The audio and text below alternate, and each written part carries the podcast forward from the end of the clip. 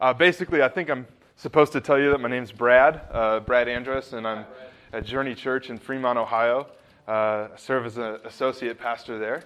Uh, I've been there for about a year and a half, and before that, I worked at a Calvary Temple in Sandusky as a youth slash associate pastor, uh, and I did that for about a year and a half as well. I started part time, turned into full time at that church, and now I'm full time here at Journey Church.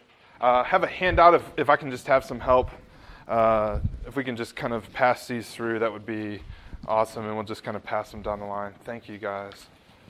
Um, so, not sure what, what you all are expecting. I just want to kind of, this handout's going to kind of give you a roadmap of some of the things that we're going to talk through today. Uh, my goal is to not give you like a, a list of what you should do. Um, so, on the top of this handout, you'll see some names, you'll see some websites. And you can go to these websites uh, and you can find a lot of information on uh, setting up a follow up system for visitors or setting up a, a, discipleship system and things like that. You can find a lot of these resources online, uh, some of them for free. I have some paid sites on there as well. There's a lot of good information on there.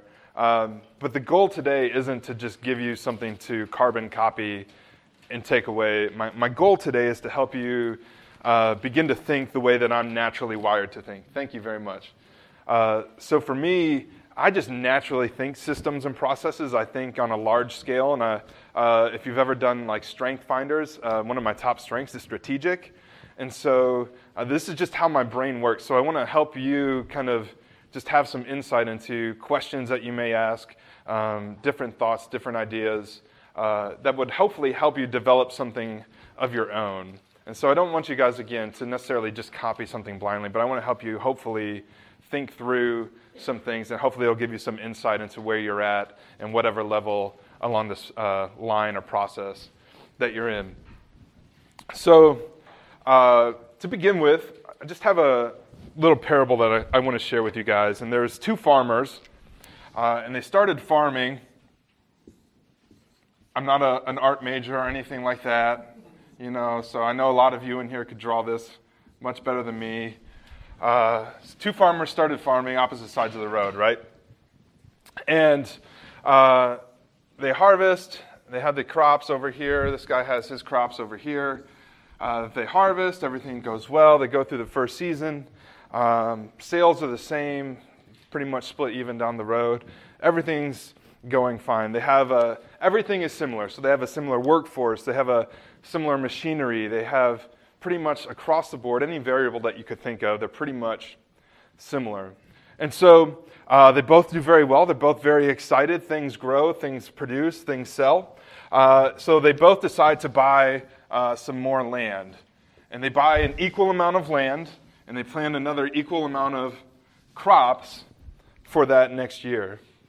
So, what eventually starts to happen is that uh, you can see one farmer here uh, relatively has some straight lines, some uh, organization. This guy over here, he's kind of got some wiggly lines. There's a, uh, from my studies in farming, I'm not a farmer. If there's any farmers in here, if you, if you tell me uh, everything I've read is wrong, then feel free to shout that out.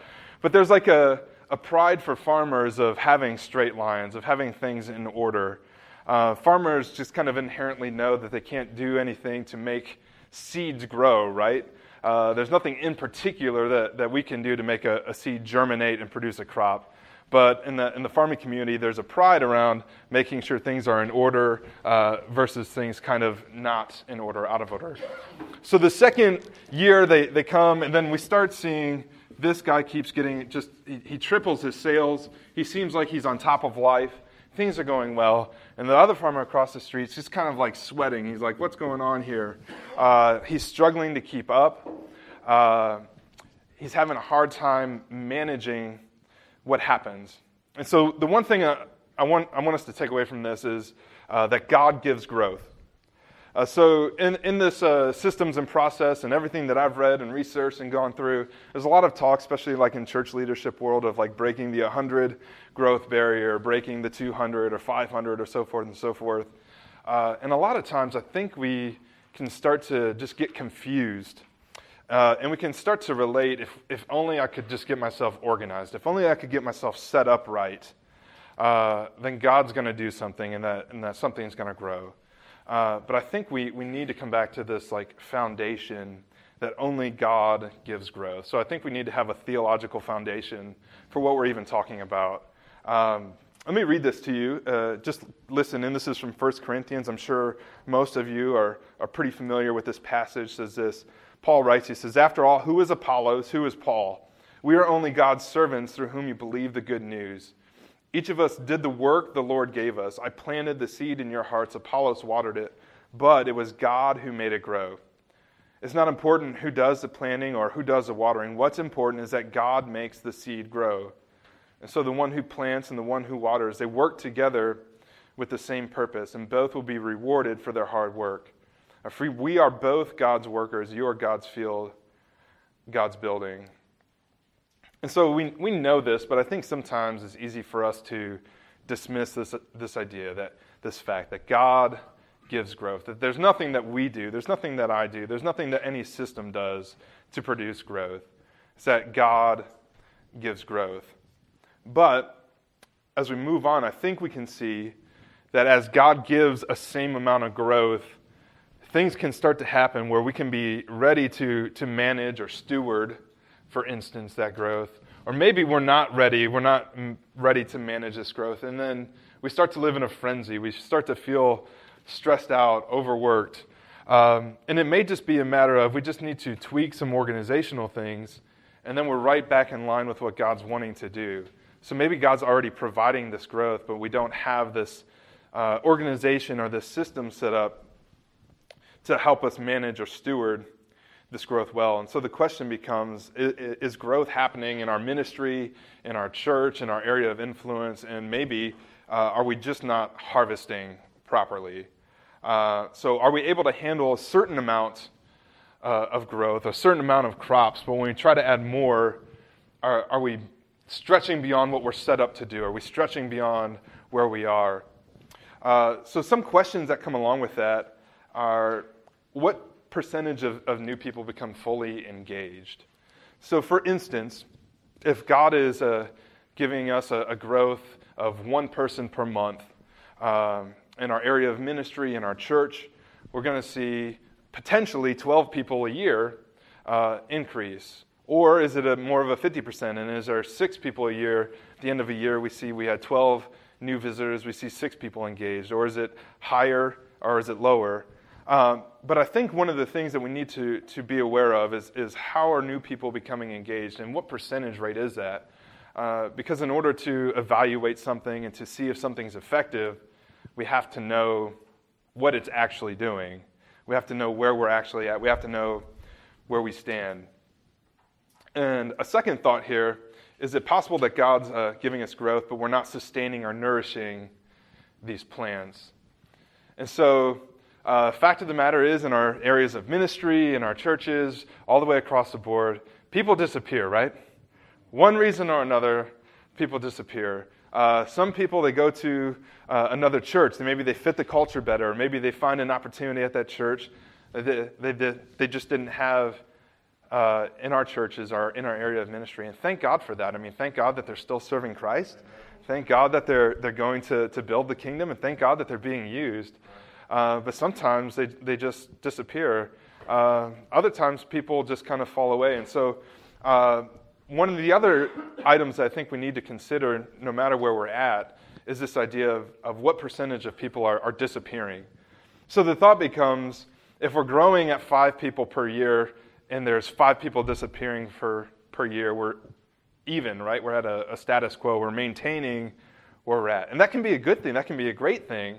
Um, you know, when a deficit comes and there's more people disappearing than coming in, that's when we start to see negative results. Or when there's more people coming in than there are disappearing, that's where we see a growth curve or, or positive results, right? So I think we need to keep an idea of what percentage of people are, are just disappearing. And I think this uh, lines up with sharing the gospel. In Matthew 13, the, just a parable, uh, some people fall on the path, right? They make a decision to follow Christ and then they never come back to church. Uh, or maybe they say that they're going to get involved in ministry, um, but you, you call them, you try to contact them, and it's like they're nowhere to be found. They just never return your call. So some people just fall in the path and they never, they never grow. Some people, uh, they sprout up quickly, but there's rock underneath, right? And so these people, maybe they don't relationally connect with other people. So they get involved in an area of ministry and they're doing well and they're, they're there for three months, or maybe they come to the church four or five times, but for some reason they haven't connected with somebody. They haven't found this nourishment that they need. And so they, they die off, they disappear, they, they go away. Uh, some people get involved, but they have shallow roots. They, they wilt away under the hot sun, right? And so uh, in what we're talking about in our context, I, I think that that's when people when serving becomes sacrifice. I think this is where we see these people start to disappear. Uh, some people can serve for a time; it's easy, it's good. But when it becomes sacrifice, it becomes harder. Uh, people that decide to, to follow Christ, when it becomes tough to follow Christ, when, when we have to start denying ourselves, right? This is where we see people start to go to the wayside, start to wilt away under the hot sun of the pressure. And then there's the last one. There's the people that fall in fer- fertile soil, they produce a crop, right? Like, we are excited about these people. Like, they bring joy to all of our hearts, right? Uh, they come in and they get engaged, they get plugged in, they get relationally connected, they start uh, spiritually maturing, they start growing in Christ. Maybe they start attending a life group, maybe they start serving, uh, maybe they just keep faithfully attending, maybe their giving is their ministry and, and they just naturally begin giving more. I'm not sure what it is, but we know these people when we, when we see them. The danger becomes is that some people produce 10, 20, or 100, some seeds rather, produce 10, 20, 100 times more, right? We have a tendency to compare the 10 against the 100, and that's not fair. And so we need to be concerned about helping people see their potential. What is their, their, their potential? If they're a 10, we need to help them produce 10. If they're in 100, then we need to help them produce 100. But we can't discard the 10 because we're only dreaming about hundreds. And so there's a lot of, there's a lot of this from what I've seen in, in church growth structures and things like that where we become disillusioned almost with this idea of grandeur and bigger, but maybe it's just becoming more effective at the 10 instead of being built for 100. Does that make sense so far? Some of these foundations. So, in all of this, uh, the thing that we understand, right, is that God gives growth. And so, we're going to get into this. What is a system? What is a, a process? Uh, the two terms I, I, think are used pretty interchangeably, but I, I want to suggest uh, to think of them that like this. A, a process is an individual action of what you are going to do. And then a system is how you are going to achieve a goal with a group of processes. Um, we, we, we, we know these things. We, we say other terms like tasks and projects or policies and procedures, guides and rules. And so we, we have this idea in our mind. Maybe an easy way to think of it would be like this uh, a process is a step. And you can have as many processes as you want, many steps as you want, but this group is the system. So a flight of stairs would be a system. A process is going to be an individual step. Uh, but the system is a group of processes. Um, in some of my studies, uh, I'm not a, an engineer by any means or anything like that, but uh, I've read that there's essentially roundabout four basic types of machinery. Uh, that there's uh, levers, pulleys, wheels and axles, and an incline plane. Uh, some people say there's maybe seven, some people say there's three. We're just going to stick with these four, four here. So I want, I want to take this idea of stairs in mind. If I was Superman or like a snow leopard and I wanted to get to the second story, I could just jump up to the second story. You know what I'm saying? I'm neither of those, obviously. I don't have spots, and I'm not wearing red and blue underneath my white shirt here.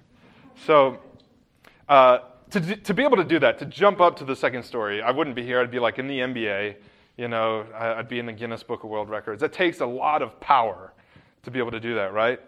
Or if I want to get to the second story, I can take a set of stairs.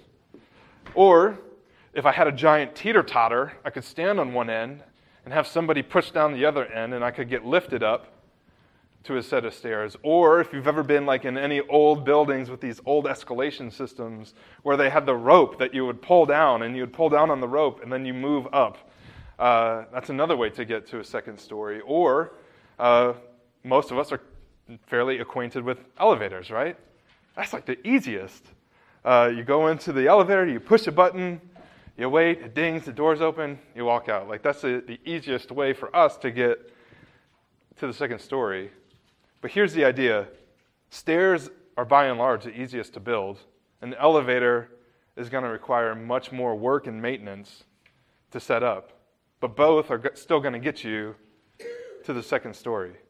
So you might have to, if you're building a set of stairs as a system, it might take more work, it might take more energy uh, than you're going to expend if you get in an elevator and push a button. This is going to be easier to set up, uh, but an elevator, for instance, has all these moving parts. You need a maintenance man, you need to have them inspected. I mean, there's a lot of different things that happen in an elevator. It makes it more convenient for us, yes, but also there's a lot of moving parts with that. Question, yeah? Is there any online tool that you use to capture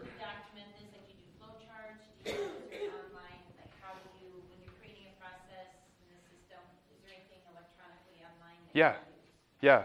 Uh, good question. There's a, there's a lot of different things. Um, so, church management systems is kind of the key word in that realm. Um, from my research, there's like various levels of a church management system, depending on uh, what type of personality you have, what type of team you have. Um, so, an elementary one, there's a, a one called Breeze, C H M S, B R E E Z E, C H M S. That's like an introductory uh, system. It's going to be very easy to use, very easy to maintain, easy to get volunteers trained on.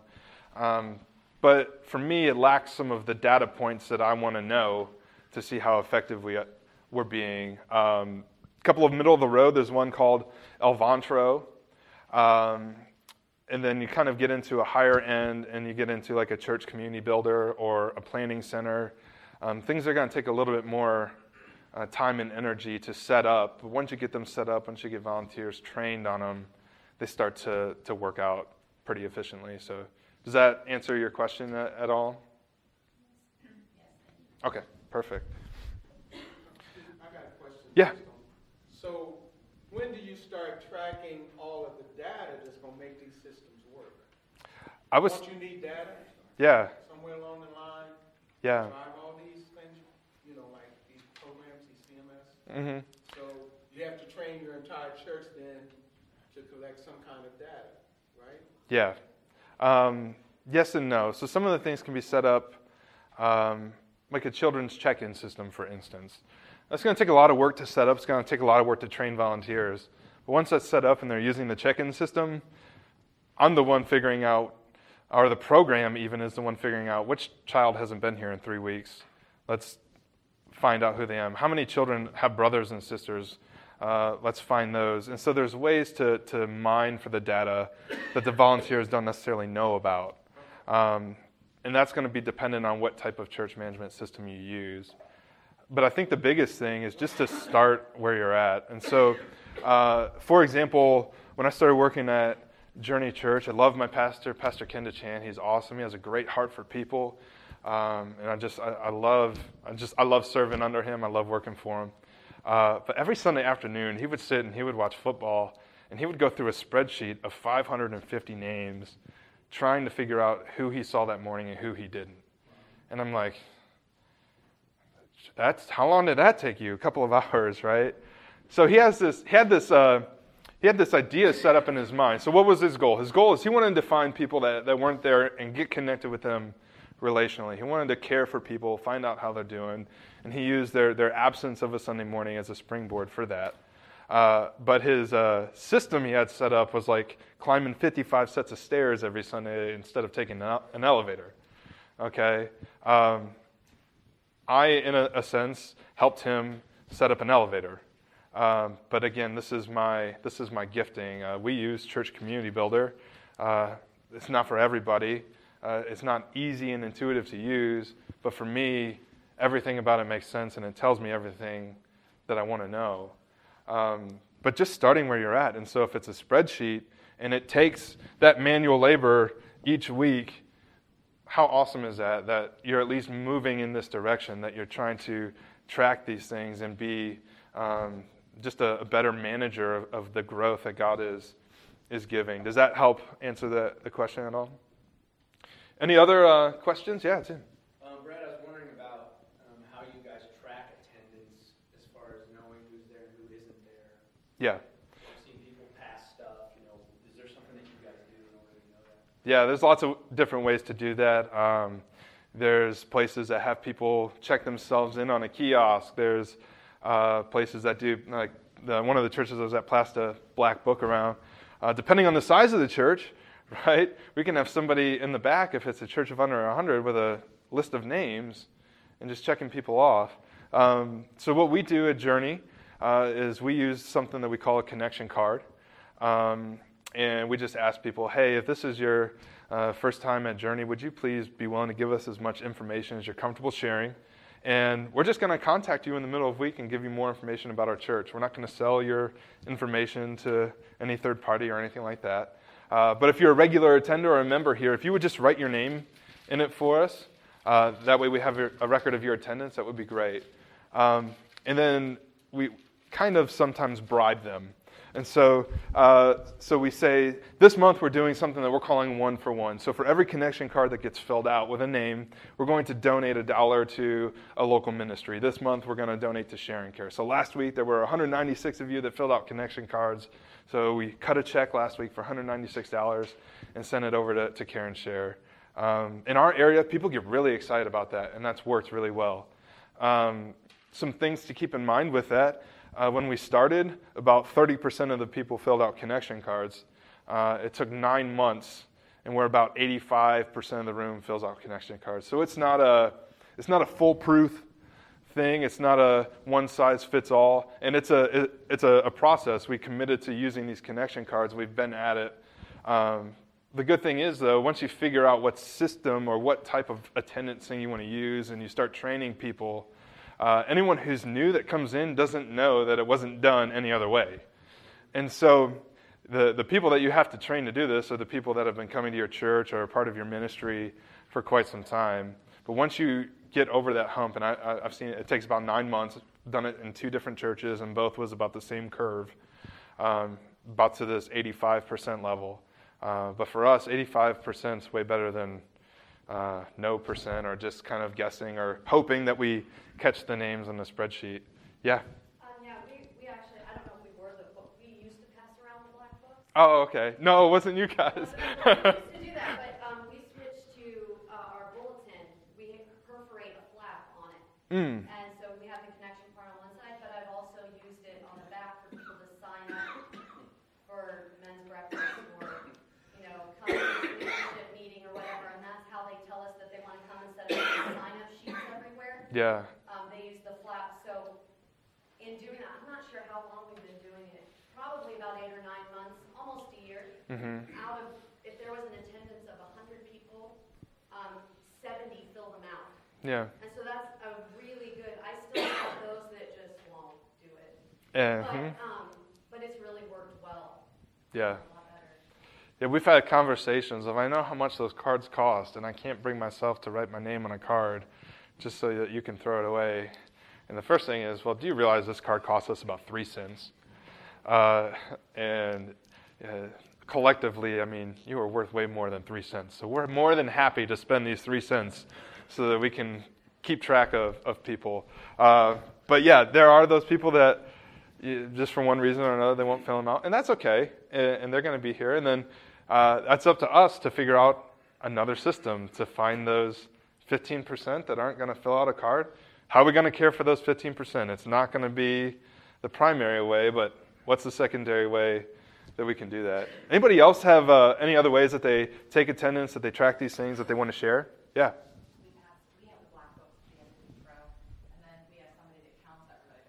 Counts, okay, yeah. And then we use the connection cards for new people or people who have information changes. Okay, yeah, yeah. Anybody else? Cool. Well, um, let's go on, and you'll see in that handout, uh, we're at this place that's step one. So uh, the idea is how do we, how do we um, make these uh, things work? How do we come up with these things? How do we track these things? How do we figure out their effectiveness? Um, step one is going to be we're going to identify what we're currently doing. So there's this, uh, there's this idea that uh, some churches, some of us as individuals, we don't have systems, right? There's a, a critical mindset, like for good reason, that's um, got a sour taste towards like a, a bureaucracy. Uh, it could be explained like we don't want people to feel like they're a number. Um, and I would totally agree with that. That right on. We definitely don't want people to that to feel that way. Uh, I think one of the, the, the ways that this idea kind of floats through is that uh, sometimes the people that feel this way are naturally people. People. Does that make sense? So you might feel this way because you do everything with people just instinctively without thinking. For me, uh, my, my strengths finder, so I mentioned strategic. Uh, others are analytical, competitive, uh, significance, and responsibility. So basically, like people, for me, people intuition is very low. Uh, so for me, uh, I meet someone new, I write their name down right away. I just say, hey, can I write your name down so I don't forget? And sometimes I even still forget. But I take that list of names of people I meet every week, I study it the, the Sunday before.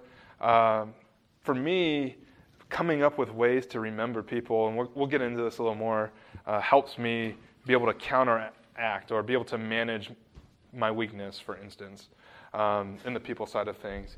And so, uh, the one thing that I think we need to realize in all of that is that planning, though, is a, a spiritual activity. So, most of us should be familiar with the, the verse. And uh, for I know the plans for you, says the Lord, plans to prosper you, give you hope, future, so forth. Uh, God was uh, speaking a, a, prophetic message to the people of Israel, a collective group of people, not uh, a, specific individual, right? And then uh, uh we did see that uh, in, in response to that, that God did bring restoration, and collectively that that, that uh, prophetic message was fulfilled, right? Um, so I don't want to get into a debate on you know how that verse applies, but I think we need to see that that planning is a spiritual activity. When we get a glimpse into God's plans, we call it prophecy. We call it a, a gift of the Spirit, right? Uh, word of wisdom, word of knowledge. We, we have these different terms that we can use for that. But so God plans, and there's nothing wrong with having a plan of how you're going to help people, especially a collective group of people, move from one destination to another. And so step one is, again, identifying what you're doing. And so uh, some of the questions that we need to ask are, you know, what am I doing? Why am I doing it?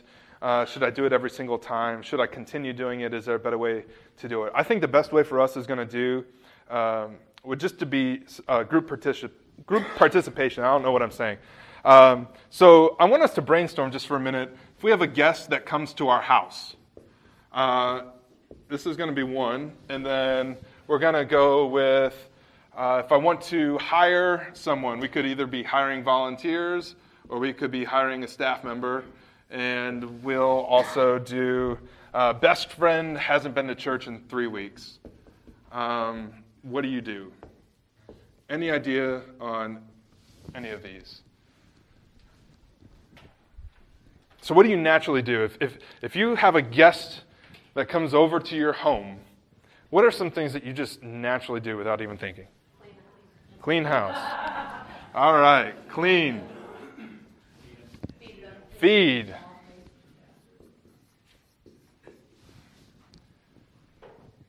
Let's go with uh, hiring somebody. What are some things that you naturally do, or if you're going to hire somebody, whether they're a volunteer or a, uh, or staff member? References. Interview. Interview.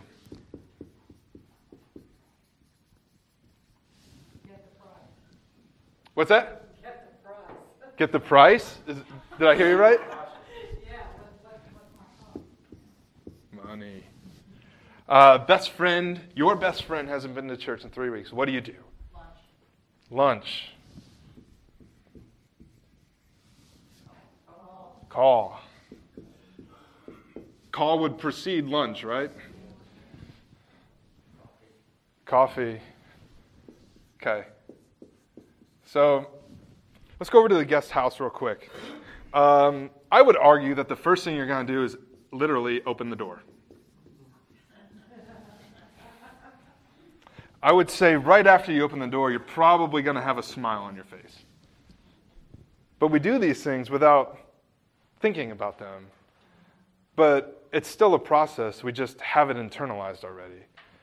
And so, if you have some grumpy person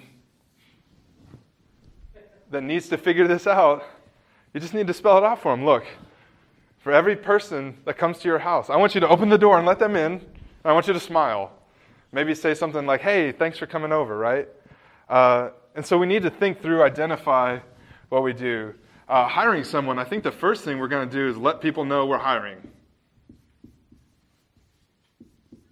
Right?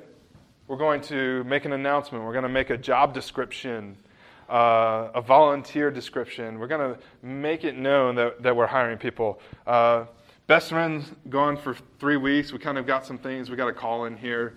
Uh, yeah, essentially, we're going to get a hold of them in what, whatever way we need. And they're our friend. We're just going to say, hey, what's going on? Can we go to lunch? Can we go to coffee? Things like that. So, step one is thinking through, again, literally everything that you do uh, and go through and uh, identify what you're doing. So, step two is going to be improve.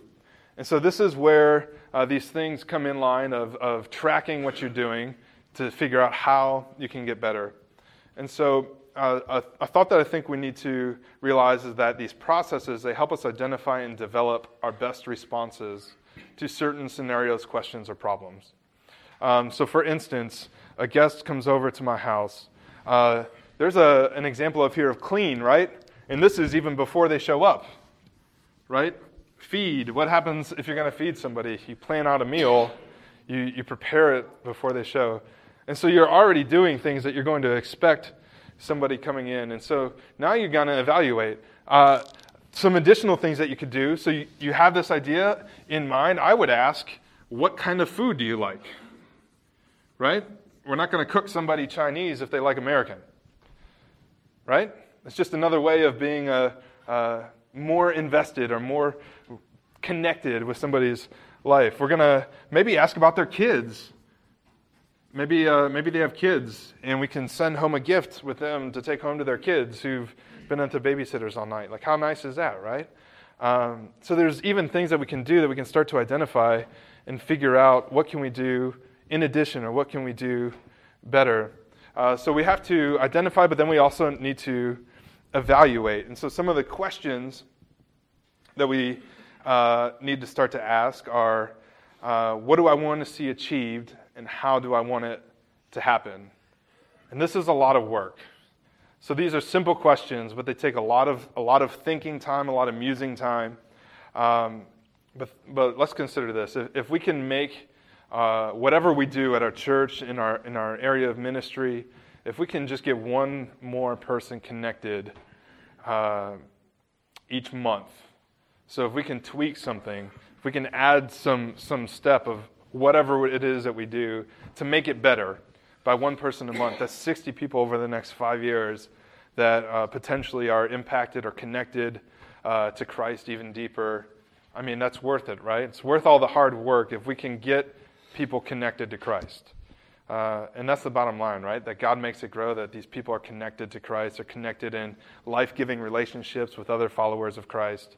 Uh, and so, in my opinion, it's worth it. It's a lot of hard work, but it's definitely worth it. And so, uh, some ideas in here. What if, uh, what if you lead the, the nursery or preschool team? What is it that you could do to, to help connect, help facilitate a connection with people? Any ideas? Which people? That's a good question. Start with the kids. Talk to them. Yeah. Let's go. Yeah.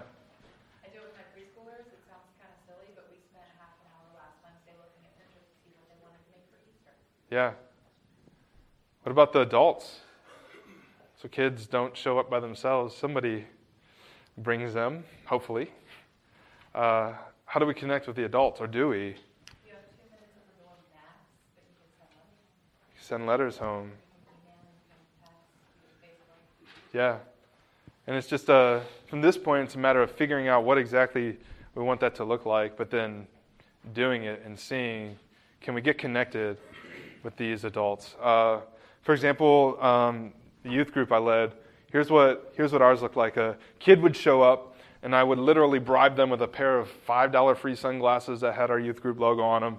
Hey, thanks for coming. It's your first time. You fill out this, this card for me, you're going to get a pair of free sunglasses. Um, I never had anybody say no. Uh, what are some of the things I asked for on that? I asked for their favorite candy bar, their favorite soda. So the next week, I would go out and I would buy their favorite candy bar and their favorite soda, and I'd send them a letter in the mail. Hey, I just want to let you know that you next time you come back, I'd love to have you join us again. But there's, I got your favorite candy bar, I got your favorite soda. It's, marked, it's yours. Next time you come back, is that bribing? Sure, uh, but seriously, that was a lot of effort. I mean, I didn't have to go to the store, I didn't have to get their favorite candy bar, and most of them came back for their favorite candy bar and their favorite soda. Uh, I would call them in the middle of the week, say, hey, is there any way I can pray for you? I, I had a reminder set up Tuesdays. Uh, hey, I'm looking forward to seeing you again. Hopefully, tomorrow night you're able to make it out. I know uh, you might be in sports. Uh, depending if I knew if they were or they weren't, I would acknowledge that they're in sports. They may not be here, but just want to let them know, hey, I'm still thinking about you. I'm still praying for you. Uh, so, figuring out ways to just uh, create these connections. Um, but what I found is when I would when I would write these cards, I would say, bring this card back to, I'll get to, one moment here. Bring this card back, and uh, you'll get your free, you'll get your free soda and candy bar. And I didn't see much of a response. But then I just changed the, the writing on the card. I said, hey, come back next week, and I already have these here for you. And then instantly you would see kids coming back. So there was something awkward about bringing back a card that was preventing a connection. But once I removed that, I saw a better response of kids coming back for a second time, third time to the youth group. And so, um, things as little as the way that we say things, the way that we make announcements on Sunday morning, the way that we promote things can change how people respond to that. Question, yeah. Oh, first of all, I apologize for my, uh, my English. Um, my English is very poor. That's okay. I will try to explain my uh, question. So, if you lead a international church with uh, many cultures. So some of them are African um, from different parts of Africa, and other from America. America. So they want something uh, which is different from other other parts of uh, of your of your, your, of your members' church. Mm-hmm. So how can you make your system better to satisfy all of the members if they are they have a background, a different background? Yeah. No, that's a that's a great question, and one that I'm really not answer or qualified to answer per se. Uh, our church is uh, like uh, 85% white, um, and so we aren't a very multicultural church. We're hoping to move in that direction for our community, um, and we're hoping to see more of a Hispanic presence. That's the highest minority in the area where we're at. Um, but here's what we do do, and this hopefully would give some insight into how I would approach that. Um, so we have a, a, a, a process or a, system set up for first-time visitors.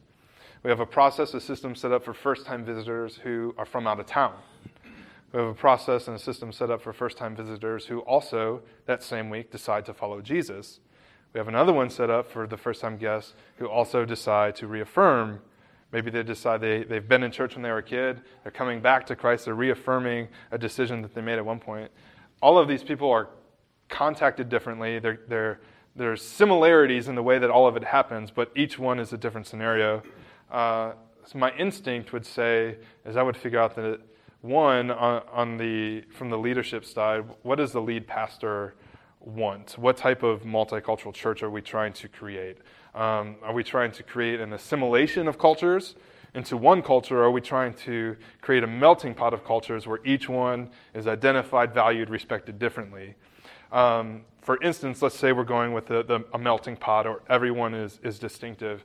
I would try to go through the work of figuring out how the different cultures receive communication and set up each system differently. So maybe um, in, a, in a church like that, maybe a question on the connection card is what ethnicity are you? Um, and it's not awkward because it's not a room full of 85% white people.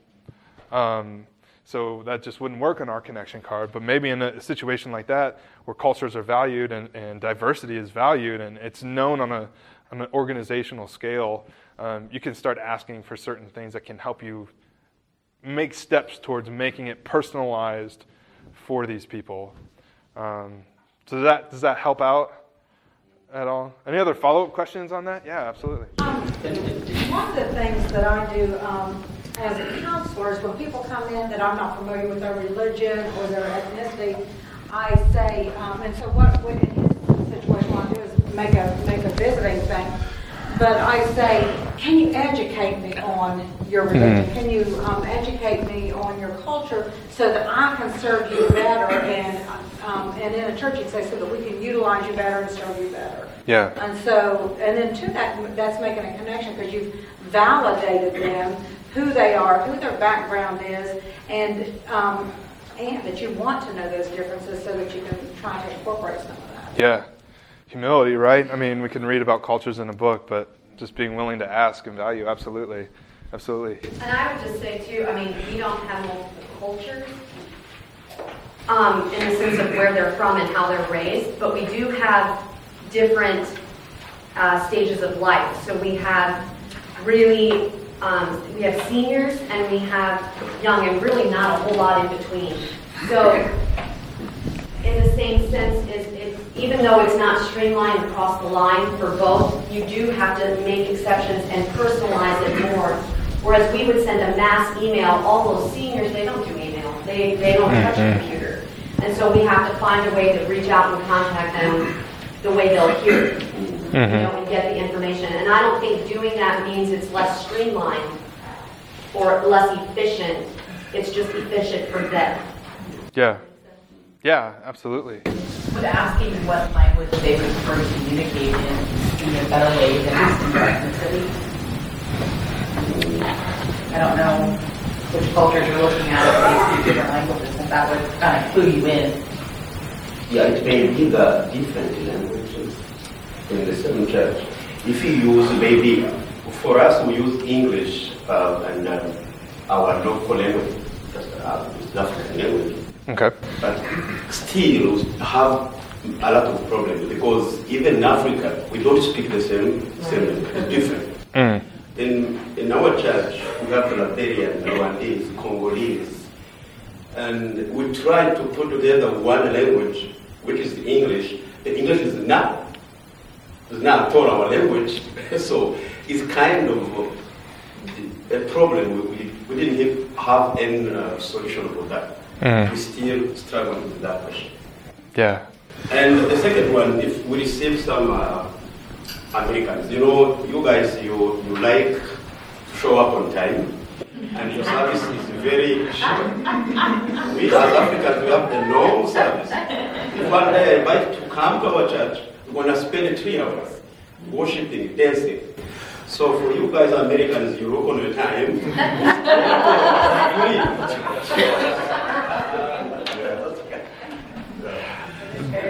There was a on that. Uh, I can't remember the name of the the lady of the presentation of the book offhand.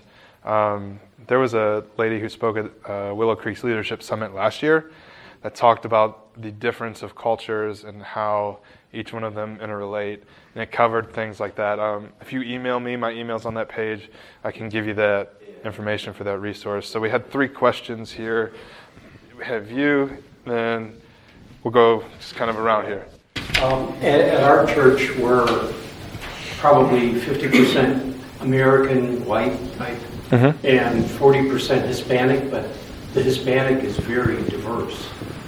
And one of the things that I'm learning, and I'm not Hispanic, I do not speak Spanish, I wish I did, um, is that there's a lot of differences even within the Hispanic community. Mm-hmm. And you have to identify with what they are because there's some that don't get along with another particular group. And like I said, there's also drastic differences in how they do things. Yeah.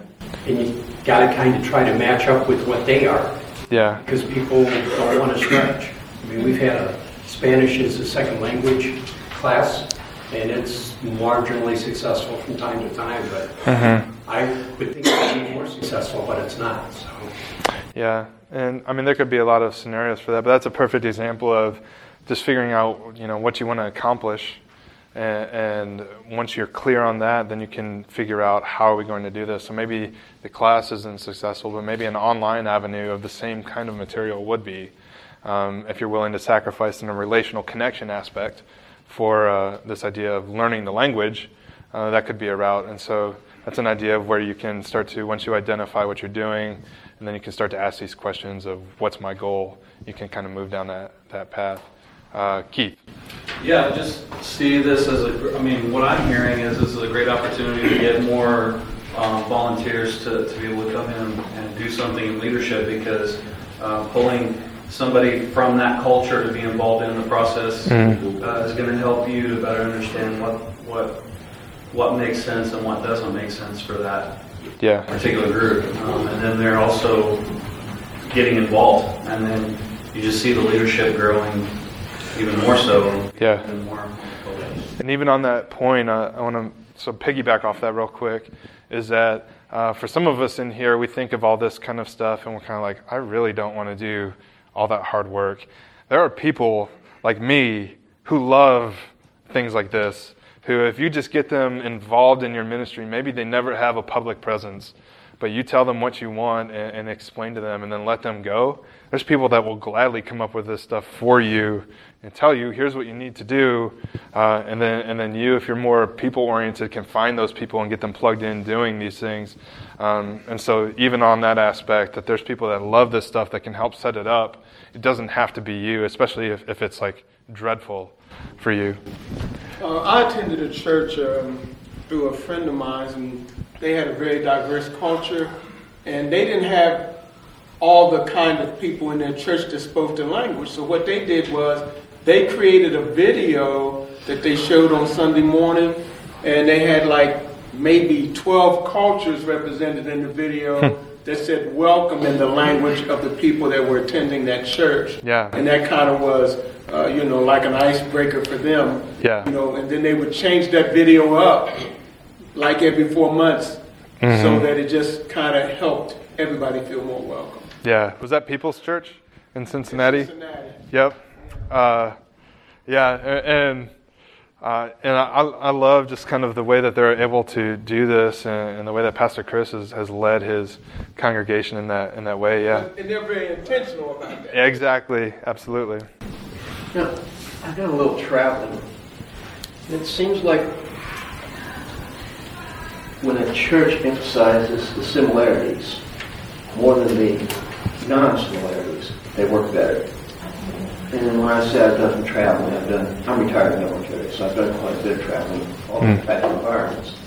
And I've led Bible studies in Arab countries and everything else. and I never, they're Coptic Christians. There's quite a bit of differences. Like the day you celebrate Christmas, Easter. Oh, there's a lot of differences. Awful lot of similarities. I always focused on the similarities. Mm-hmm. The rest of the stuff tends to work out. So I just encourage you to consider that. Yeah. Yeah, thank you. So let's go on here. Uh, I think we got about 11 minutes left. Um, so, step three on this handout, you're going to see group processes into systems. So, the idea for this, uh, think of the story of Moses. Moses is sitting and he's judging all of these individual cases, right? Father in law comes along and says, Moses, you're, you're a dork. What are you doing? You can't sit here all day and keep doing this. So, Moses switches from being a judge to organizing a judiciary system. Um, so, basically, what we're talking about is a massive change in the way that Moses as an individual uh, operated, the way as Moses individual connected with people, um, a massive shift. And so, uh, something to keep in mind as we're developing uh, these processes, a lot of times it's easy to start, you know, what would we do? What would we do as an individual? What would I do? What would I do? Uh, and then we develop a system off of that.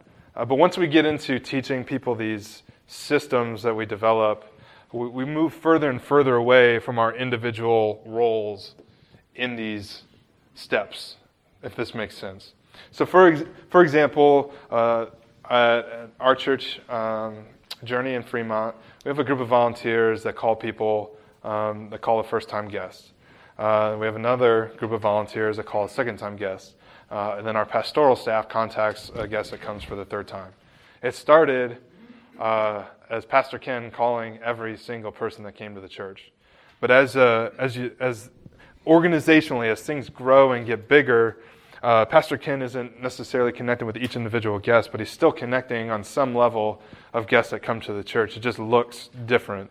And so, again, from that, the way Moses had to transition how he as an individual interacted with people uh, of Israel, uh, same way, when we start developing these things, these systems, the way that we interact with people are going to change. Um, a couple of quick thoughts. So, timing is a large factor that's involved with systems.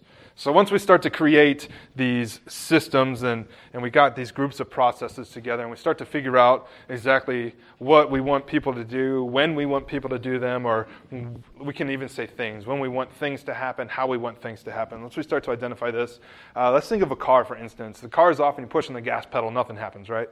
Except there's a chamber that gets flooded with gas.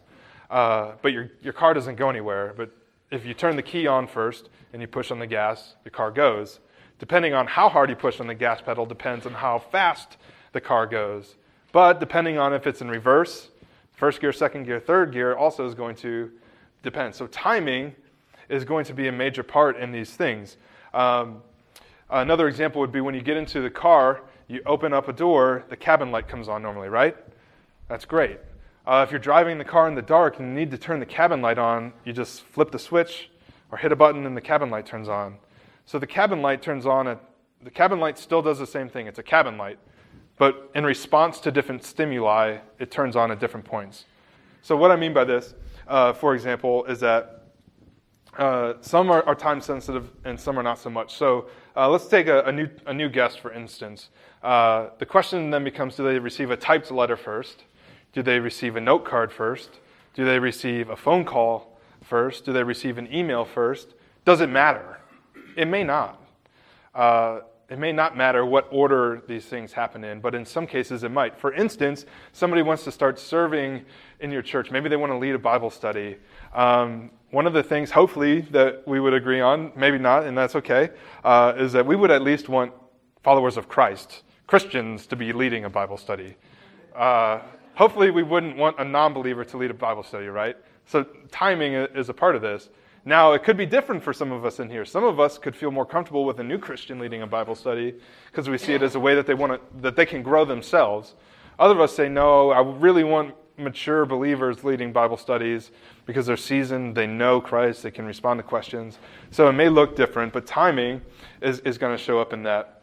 And then uh, the same processes can be used over and over in response to different situations. So, for example, uh, a note card.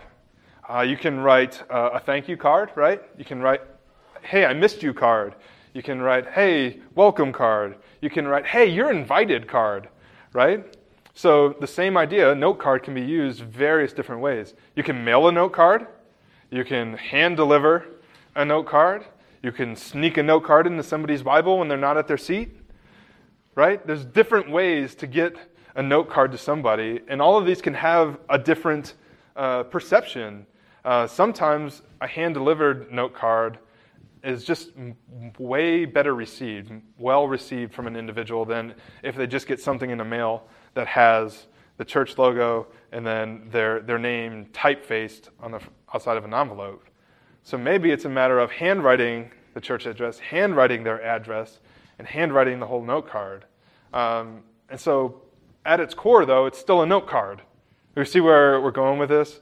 But in response to different situations, in response to what you want to do, you can use a note card in various uh, different ways. And so let's go back to this a guest comes over to your house thing. So, on this, uh, some things to think of is what type of guest is it? Is it a work guest? Uh, is it a, somebody that you've never met before? Is it somebody who's been to your house three times? Uh, and depending, things might look different, but you still have a general idea, right?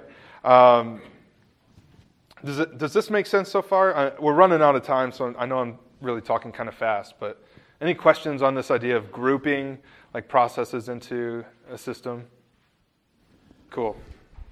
Uh, can I ask you a quick question? Yeah. Um, in relationship to guest information, are there things that you've done that have helped facilitate getting information from guests, things that haven't worked, things that maybe have helped you?